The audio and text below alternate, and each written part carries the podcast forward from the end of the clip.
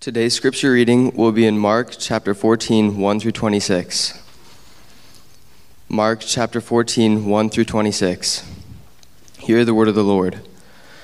Now the Passover and the festival of, the un- of unleavened bread were only two days away, and the chief priests and teachers of the law were scheming to arrest Jesus secretly and kill him. But not during the festival, they said, or the people may riot. While he was in Bethany, reclining at the table in the home of Simon the leper, a woman came with an alabaster jar of very expensive perfume made of pure nard. She broke the jar and poured the perfume on his head. Some of those present were saying indignantly to one another, Why this waste of perfume? It could have been sold for more than a year's wages and the money given to the poor. And they rebuked her harshly. Leave her alone, said Jesus. Why are you bothering her?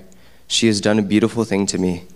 The poor you will always have with you, and you can help them any time you want, but you will not always have me. She did what she could. She poured perfume on my body beforehand to prepare for my burial. Truly I tell you, wherever the gospel is preached throughout the world, what she has done will also be told in memory of her. Then Judas Iscariot, one of the twelve, went to the chief priests to betray Jesus to them. They were delighted to hear this and promised to give him money. So he watched for an opportunity to hand him over. On the first day of the festival of unleavened bread, when it was customary to sacrifice the Passover lamb, Jesus' disciples asked him, Where do you want us to go and make preparations for you to eat the Passover? So he sent two of his disciples, telling them, Go into the city, and a man carrying a jar of water will meet you. Follow him. Say to the owner of the house he enters, The teacher asks, where is my guest room, where I may eat the Passover with my disciples? He will show you a large room upstairs, furnished and ready. Make preparations for us there. The disciples left, went into the city, and found the things just as Jesus had told them. So they prepared the Passover. When evening came, Jesus arrived with the twelve. While they were eating, reclining at the table, he said, Truly I tell you, one of you will betray me, one who is eating with me. They were saddened, and one by one they said to him, Surely you don't mean me. It is one of the twelve, he replied, one who dips bread into the bowl with me. The Son of Man will go just as it is written about him, but woe to that man who betrays the Son of Man. It would be better for him if he had not been born. While they were eating, Jesus took the bread, and when he had given thanks, he broke it and gave it to his disciples, saying, This is my take it, this is my body. Then he took a cup and when he had given thanks, he gave it to them, and they all drank from it. This is my blood of the covenant, which is poured out for many. He said to them, Truly I tell you, I will not drink again from the fruit of the vine until that day when I drink it in the new kingdom of God. When they had sung a hymn, they went out to the Mount of Olives. The word of the Lord. Um, it's our joy to open up the Word of God with you. And throughout the fall and spring, we have been talking about what it means to follow Jesus. And as we follow Jesus, our goal is to be more like Him, made in His image and character. And the very force and the very agent that make us in the likeness of Christ is really deeply experiencing His profound love for us experiencing to the skin level, deep down to your heart, of His love is actually what changes us. And that's what we are going to talk about today. In a movie, Interstellar, maybe some of you have seen that, directed by Christopher Nolan, released in 2014, there are two main characters in the movie. Uh, there is Dr. Brand, who is a scientist and there's a Cooper, the pilot who flies the rocket. And they're on a mission to find a habitable place in a space when the earth becomes inhabitable. And as they are going about finding this new place for the humanity to live, they get a little discussion about what love is all about. So here, Cooper says, So you are a scientist, Brand. And Dr. Brand says, So listen to me. When I say that love isn't something that we invented, it, it's observable, powerful. It has to mean something. Cooper says, love has meaning. Yes, social utility, social binding, child rearing. Brand, we love people who have died. Where's the social utility in that? Cooper says, none. Brand responds by saying, maybe it means something more, something we can't yet understand. Maybe it's some evidence, some artifact of a higher dimension that we can't consciously perceive. Love is the one thing we are capable of perceiving that transcends dimensions of time and space. Maybe we should trust that, even if we can't understand it. Now, here in this, in this scene, they're arguing about the meaning and the purpose and the use of love. Cooper is utilitarian, uh, pragmatic about it, that love is only means to an end. It's good for social utility, child rearing purpose, but there's no intrinsic value in love in itself. Dr. Brand, on the other side, believes that love has intrinsic value itself regardless of its use, its usefulness. It is far beyond just utilitarian point of view that love itself perhaps transcends all time and culture. Now, why do I bring up and talk about this love today?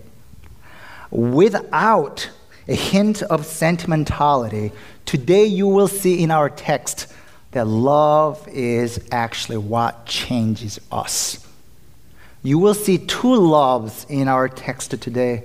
First love, you will see Mary's love for Jesus by breaking this alabaster jar, pouring for Jesus. And you will also see another love of Jesus, his unwavering commitment and love to his disciples, even unto the death. His love for you and me. And to the degree that you experience that love in your life, it will transform you, it will change you. So I pray that today, those who are looking for true love, in the end, we are human. We look for true belonging. We want to be known for who we are, not only for our best, but also for our flaws. We want to be known, but we are desperate. We are afraid to be known for who we are because we are afraid of rejection. But I pray that you will truly experience the safe love of Jesus, that it's okay to be known for every flaw, every joy and sorrow of who you are, yet you are still accepted and loved just as who you are. It's something that you and I desperately need. You need to know and experience this love of Jesus to experience heart change. So, may the Spirit of God make the love of our God be very tangible as you dive in our text. So, three themes, three characteristics of love that we will explore in today's text is the first, love is paradoxical. Second, it is unwavering. And third, it is truly life changing. So, first, we will talk about the paradoxical nature of love. It's sometimes irrational, it doesn't make sense. Secondly, then we will talk about the unwavering quality of love. Even though sometimes it seems irrational and doesn't make sense, it's beautiful, it's patient, it's steadfast. And third, we will talk about the very transformative power of love. It changes us.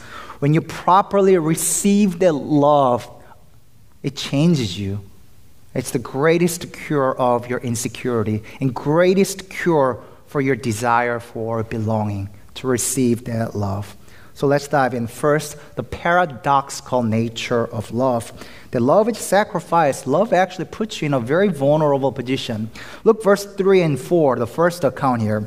Here, when you look at 4 through, 3 through 5, here Mary comes with a very expensive alabaster jar to anoint Jesus. Very expensive perfume. Verse 3 says, And she broke the jar and poured that oil on Jesus' head. But those people who are around witnessing, witnessing what Mary is doing, they were like, What are you doing? That's a waste of money. That's a very expensive perfume. You could have given that to the poor. Now, as a rule, at the etiquette of at that time, it was a breach of an etiquette for a woman to break the fellowship of a man. So here, Jesus is having fellowship with a bunch of men here, and here Mary breaches the etiquette by interjecting this scene. Why in the world would Mary do that? I mean, it's a breach of an etiquette. It involves social disdain, involves her reputation. In the end, she even end up spending all her saving account here. It does not make sense at all for Mary to courageously interrupt this fellowship because she does not, it's not like she had any agenda. She's not going to Jesus, Jesus, I need you to heal me. Jesus, I need you to help me here. But the only reason that Mary courageously interrupts this fellowship to express her love to Jesus. If love has only utilitarian point of view, this is completely risky, does not make sense, and it just puts her in a very vulnerable place. And those people who are at the table, who only has a utilitarian point of view, the love is only means to something. They're like, that's such a waste, Mary. What are you doing? You've got no idea what you're doing. This is not waste, but to their point of view, this is a waste because they don't conceive what love is all about. And love is paradoxical, it's sacrificial in its nature, it has the giving nature. Did you notice here in verse 5 that this is worth of a year's wage in money given to poor? The denarius was a normal wage in Palestine. That that was literally she just gave up the year worth of her salary uh, because she loved Jesus. But that's what you hear a lot. That's very true. What you don't hear a lot, which I am surprised not that many people point this out, it's not that at the time there was equal payment for woman. It's, it's also, there was no career for woman at the time. It's not that she could have worked for a year and earned this perfume. She could not have done that. Woman didn't work like that. There was no career woman. What does that mean? That means it did not have only monetary value. This is most likely family inheritance throughout the generation. So this is not only monetary value, but also sentimental value that she's pouring out at Jesus. And not only that, did you notice in verse 3? She did not just pour out the oil and saved it, she broke the jar completely, which symbolized totality of her gift and love and devotion to Jesus. If love is only good for child rearing, social utility, this is complete waste of what Mary has done. Unless somehow our God designed love to be that way of giving, that way of love, is what God has exactly intended.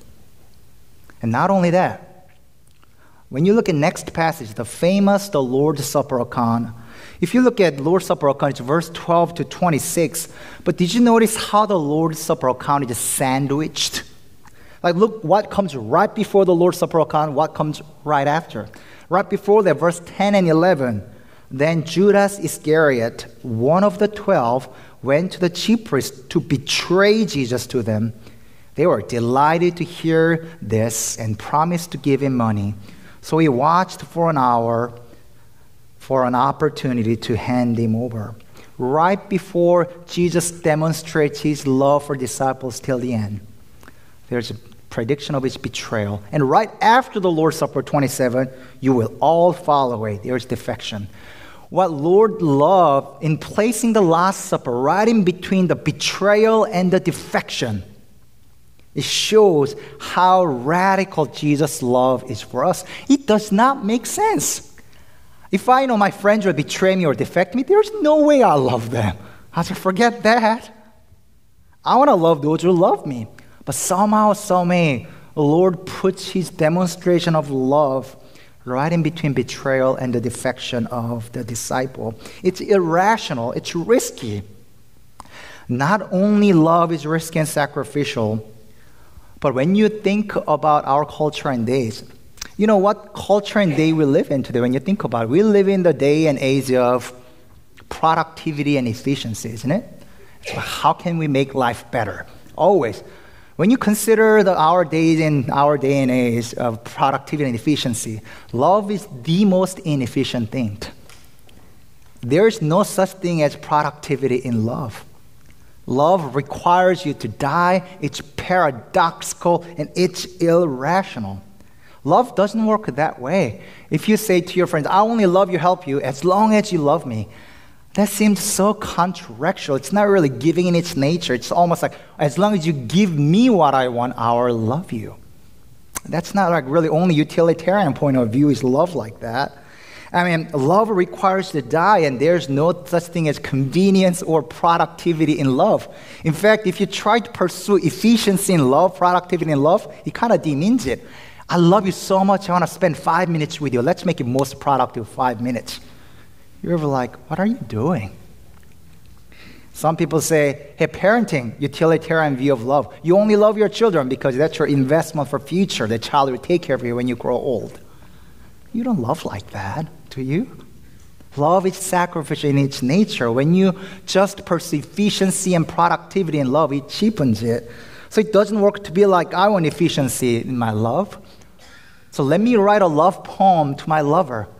Uh, but I don't want to spend too much time. Chat GPT, write a love poem for my lover. Honey, I wrote a poem for you. It took 10 seconds for me to write that. It doesn't work that way. I neither conform nor deny that I tried that and it didn't fly. You can cultivate love through efficiency and productivity. It's irrational in our days that I want things to get done, but love becomes just such a no use in that. So, what's the use of love then? Because at the center of Christianity, actually, love dwells. Love at its heart of Christianity is love. Love doesn't make sense unless God designed that love to be giving and emptying of Himself, just like Jesus does. Yet it's the very agent that changes you and I today. So let's see how love, despite its irrationality, how it's enduring, how it's patient, how it's unwavering. Second, unwavering quality of love, its characteristic. Look verse 6. What does Jesus say? Leave her alone, said Jesus. Why are you bothering her? She has done a beautiful thing to me. Here, Jesus affirms Mary that she has done something beautiful. She shows proper priority. You will always have the living around you. But what Mary has done to me is for my funeral, for my burial. The verse 8, she did what she could. She poured perfume on my body beforehand to prepare for my uh, burial. It's irrational and wasteful to the eyes who just don't get it.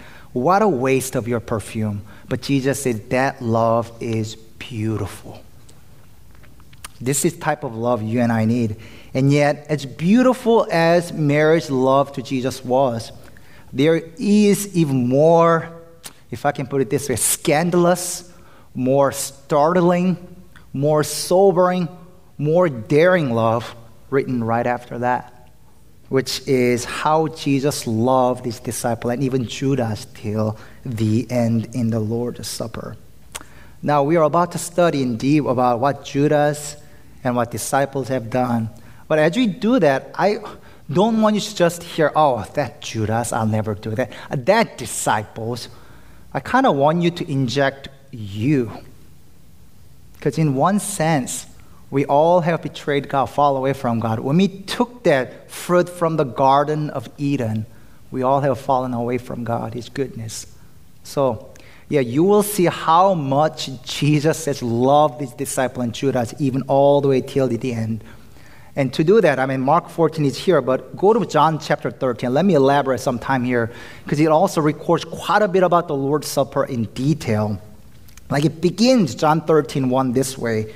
Now, before the feast of the Passover, when Jesus knew that his hour was come, that he should depart out of this world unto the Father, having loved his own which were in the world, the, he loved them unto the end. How did he love them unto the end? He loved those who was about to betray and defect him in three very distinctive ways through foot washing, through giving Judas the honor seat, and through dipping the bread together. What I mean by that, look at, like when you look at John 13, 10, and 11, the foot washing comes right before ceremony. You know what does Jesus in verse 10 and 11? And you are clean, though not every one of you. for he knew who was going to betray him. And that was why he said, Not everyone was clean. It's in a sense, Jesus saying, Judas, my friend, I am bending down my knee, wash your feet, even though I know you are going to betray me. There's no way I'll, I don't know whether I wash anyone's feet, even if I love them. He's the master of all universe. So he bended down his knee. If I knew Judas was going to betray me, I was like, okay, I'll wash others' disciples' feet. No, I'm not going to even wash disciples' feet. Why? Because they're going to all defect him anyway. But Jesus nonetheless bends down his knee, extends his love and forgiveness. Let me not only wash you physically, but let me wash you spiritually. This had been the wonderful opportunity for Judas. Oh, I was about to betray Jesus for love of money. But Jesus loves me like this. What a wonderful opportunity he had to turn around and repent. He doesn't. Not only that, now it becomes pretty clear, Johnny, when you look at 23 and 26, most scholars agree, unlike many famous paintings of the Lord's Supper, Lord's Supper most likely having the U shape of sitting together rather than all flat table, all looking at each other. And it is most likely that Jesus has given the honored seat to Judas, his left, and on his right to John. Jesus exalts Judaism until the end. Jesus have him sitting next to him. If it's not directly next, one after, there was the same distance that he can share the bowl of dipping the bread together. Even in the moment of his betrayal, let me exalt you to the honored seat. It was there near together for Judas to even hear Jesus' heartbeat. What a wonderful opportunity for Judas it would have been. Jesus, I am so sorry. You love me like this. Jesus, fully knowing what Judas is about to do, still extend his love and honor and exalt him in that. And not only that, yet its climax. When you look at verse 25, leaning back against Jesus, he asked him, Lord, who is it? They ask, Who's going to betray him? Verse 26, John 13, 26, it says, It is the one to whom I'll give this piece of bread when I have dipped in the dish. Then, dipping the piece of bread, he gave it to Judas, the son of Simon Iscariot. In one sense, you look at it, whoa, Jesus is calling out Judas like that. That's right. In the another sense, this is on the other side is an incredible act of love. Because in the culture of the day, to take a morsel from the table, to dip it in the common dish, and to offer it to another was gesture of friendship. I am reaching out to you. For example, in the book of Ruth, when Ruth comes to Boaz, Ruth 2:14 writes that Boaz says, "Come over here, have some bread and dip it in the wine vinegar." Mark 14 in our today's text 20 says, The one who is dipping with me. Jesus is sharing food is an intimate thing. Back then and even now, sharing the meal, there's something precious about that. Jesus washes Judas' feet. Jesus exalts Judas in communion table. Jesus shares the meal together. Judas, this is my gesture of friendship and forgiveness. Will you take this offer? Does Jesus know that Judas is about to betray him? Absolutely. But his unwavering commitment and love for Judas does not change. Thousand times you might fail him, he will still love you unto the death. What a wonderful opportunity it would have been for Judas to turn around. Perhaps the story would have been different when Judas finally realized Jesus unto death loves me. But what does John 13 27 say? As soon as Judas took the bread, Satan entered him. After all this opportunity, Judas turned his back. When somebody loved you, shows unwavering commitment to you, you have two paths to choose. Either you can continue to harden your heart, or you can begin be melted by the love and be warmed by that and change your life as you receive that love. Judas chose another path. And John ends that section very carefully in verse 30. As soon as Judas has taken the bread, he went out, and it was night. Yeah, it was the night of the day, but it was also dark night of his soul. After rejecting Jesus' offer for love over and over and over again, Judas will carry out what he intended fully. So today, church, don't think this is just Judas. Every time you failed him, Jesus continues to reach out to you. He still bends down to wash your feet. Jesus still invites you to fellowship with him, sharing the meal together with you. You're about to do that in a few minutes. As Psalm, Psalm 95 says, Do not harden your hearts as you did in rebellion, as you did that day of trial in the wilderness. Jesus' offer was genuine to Judas. Jesus' offer is genuine to you and I to receive that love. But as you see this text, I pray that you get to see, oh, Jesus, how could you do that? Every time Judas about to fail you, you keep extending yourself, keep reaching out to Judas. Church, do you know Jesus' enduring love for you? Every time you fail him, perhaps you might feel like, but I'm not like Judas. I'm not going to stab at Jesus, sell Jesus for money. But many of us are also like disciples, maybe. We might all defect him. Judas betrayed disciples, defect, but Jesus still bends down his knee to wash their feet. Jesus, knowing that they're all fall away, still spends his very last meal with them. That's his love for you and I. Two paths. Will you harden your heart or will you be melted by his unwavering love for you? And if your heart is warmed by how much he has pursued you and loves you, to the degree that you know that it will change you, because it has power in it. Third and lastly, the transformative power of love. Coming back to our Mark text here, I have read this text about I don't know, hundred, if not thousand times of my life.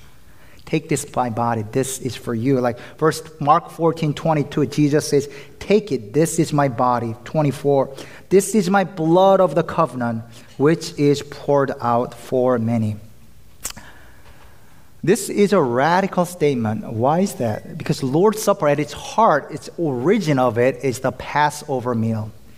And when the Passover meal is all about remembering God's power that delivered Israelite from the bondage of Egyptian, it is also remembering the affliction of their ancestor, what they've endured. So if you look at Deuteronomy 16:3, it says as you take the it's about Lord's Supper, the Passover passage. It says as you take it, it's the bread of affliction of your ancestor. But Jesus does not come here in the Lord's Supper, this Passover meal, and says, Eat this bread of affliction of your ancestor. But what does Jesus say? This is bread of my affliction. This is my body that is about to give unto you. This is not just the blood of a lamb that will be posted on the door in the times of Exodus, but this will be through my blood this time. God delivered you through his strength in the bondage of Egyptian slavery. Now I'll deliver you through my weakness. I will be that lamb. This is my body. Not just, this is my, this, this bread is affliction of me, not you remembering your ancestor. He sets the new tone. And to the degree that you know this love, it will begin to change you. It's, we talk about, oh, Jesus loves me, this I know, Jesus loves me, this I know. But sometimes it's really hard to experience that. Uh, the other day, uh, Kyla and I were having dinner with one of our friends who was deeply hurting. I mean, she was just so hurting in her life um, after her friendship ended very abruptly and traumatically after five years. There was no closure in it. She was very traumatized by it. A year and a half later, she was still deeply hurting. So we're eating dinner together. She knows that I'm a Christian minister. So, and I didn't know what her worldview was like. So I'm trying not to use Christian jargon, and I'm trying my best to explain when I was walking through a tough time, like what carried me through was knowing that God is good, how much He has loved me, um, that He's sovereign over all things in as late term as possible, as best as I can. And I'm trying to explain it to her who's hurting by all this rejection. And Kyla, after listening for a while, gently interrupts and says, uh, you're able to arrive at the thoughts and belief because foundationally, you knew that you are loved. For her, there is a gap that she doesn't know that she's loved. Her experience has taught her only the otherwise. All she feels is rejection right now. And to that, our friend just begins to cry in dinner table. After the friendship ended abruptly, to me, when I was going through walking time, foundationally, I knew even the earth will fall apart. I know I am loved.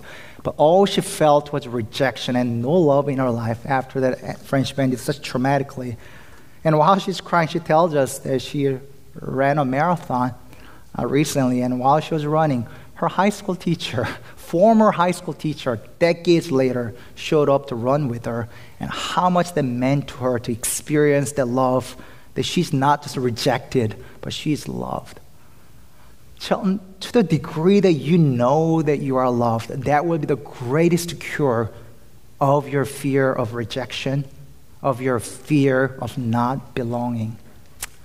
There are so many times that I've failed Jesus. Many of you know I studied my first graduate studies in Dallas. When you go to Dallas Seminary campus, at the center of the campus, there's a huge garden there. Center of the seminary, there's a little sculpture of Jesus washing disciples' feet. I don't even know how many days and nights I sat there at the sculpture alone. So God, this is Jin again. I messed up. I don't know what I'm doing. I feel like I'm always failing you thousand times over and over. And I would sit at the sculpture every day and just pray. But Jesus, you still love me. You still wash my feet. I'm not alone. You see me. When I feel like no one else sees me and hears me, you are there to wash my feet.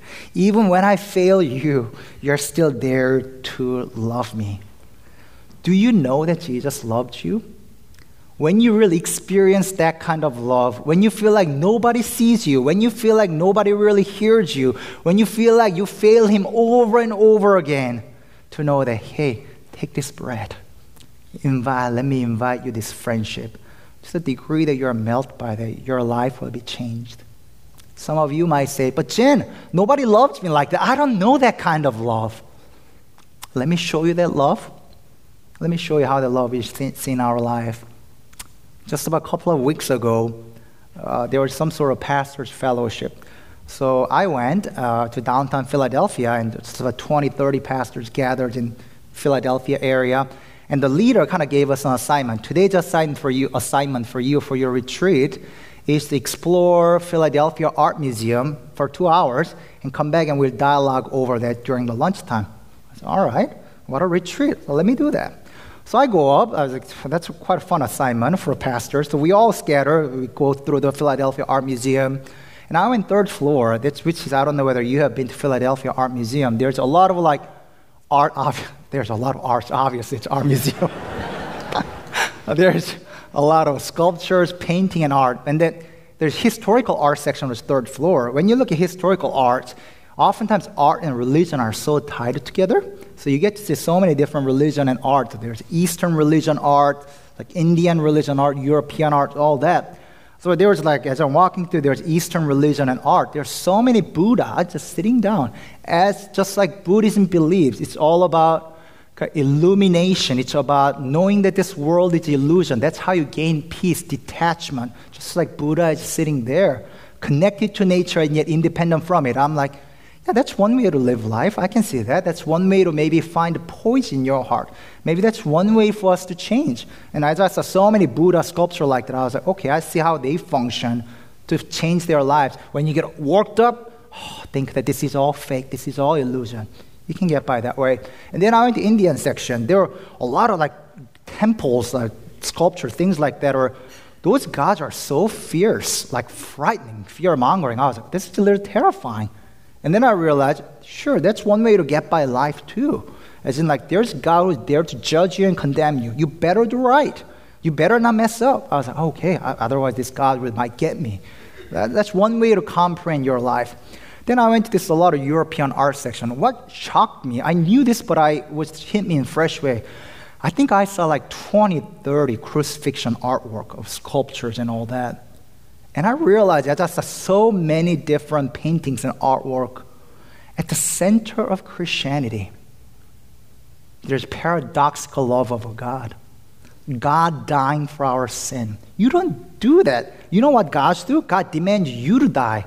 Kings demand you to die so that they can live.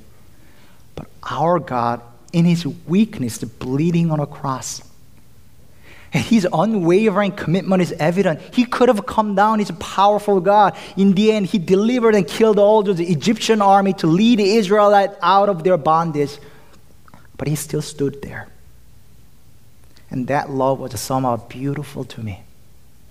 John 15, 13 tells us, There is no greater love than this, to lay down your life for your friend. Shelton, Jesus pursued you and loved you to quite literally to death. Do you know that you are seen and loved by Jesus?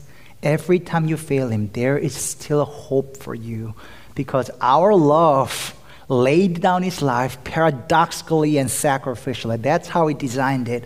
And his unwavering commitment of his love to me melt my heart. Shelton, every time you fail him, you might feel like disciples and Judas see him, how much he has loved you. And I pray that somehow, in some way, as we partake in this Lord's Supper today, this is my body. This is no longer just a bread of affliction this is my affliction. This is my blood. I pray that you sense and feel the love of Jesus. You are seen and heard and loved. Let me pray for us. God, Holy Spirit of God, I pray that you touch our hearts. I'm sure there are many of us, you feel like, does anybody really know what I'm thinking and feeling? Does anyone really see me? Or there are also many of us who feel like, God, I've failed you so many times. I'm not even worthy to approach you. But Lord, we see in our text today how your unwavering love, steadfast love, just continues to reach out even till death. Oh God, we are loved. God, my words fall short, but your words never do that. Spirit of God, take this word into the heart of our people. And as you partake in communion, help us to really experience His love that becomes life, life transforming. Help us to not harden our hearts, but soften our hearts in the presence of you. God, this is work of you, Spirit of God, work in our hearts. We beg and we pray. We need to know that you love us, and we need to experience that. Oh, so today and this week, and as we live our lives, help us to truly embrace your love in our lives. In your precious name we pray. Amen.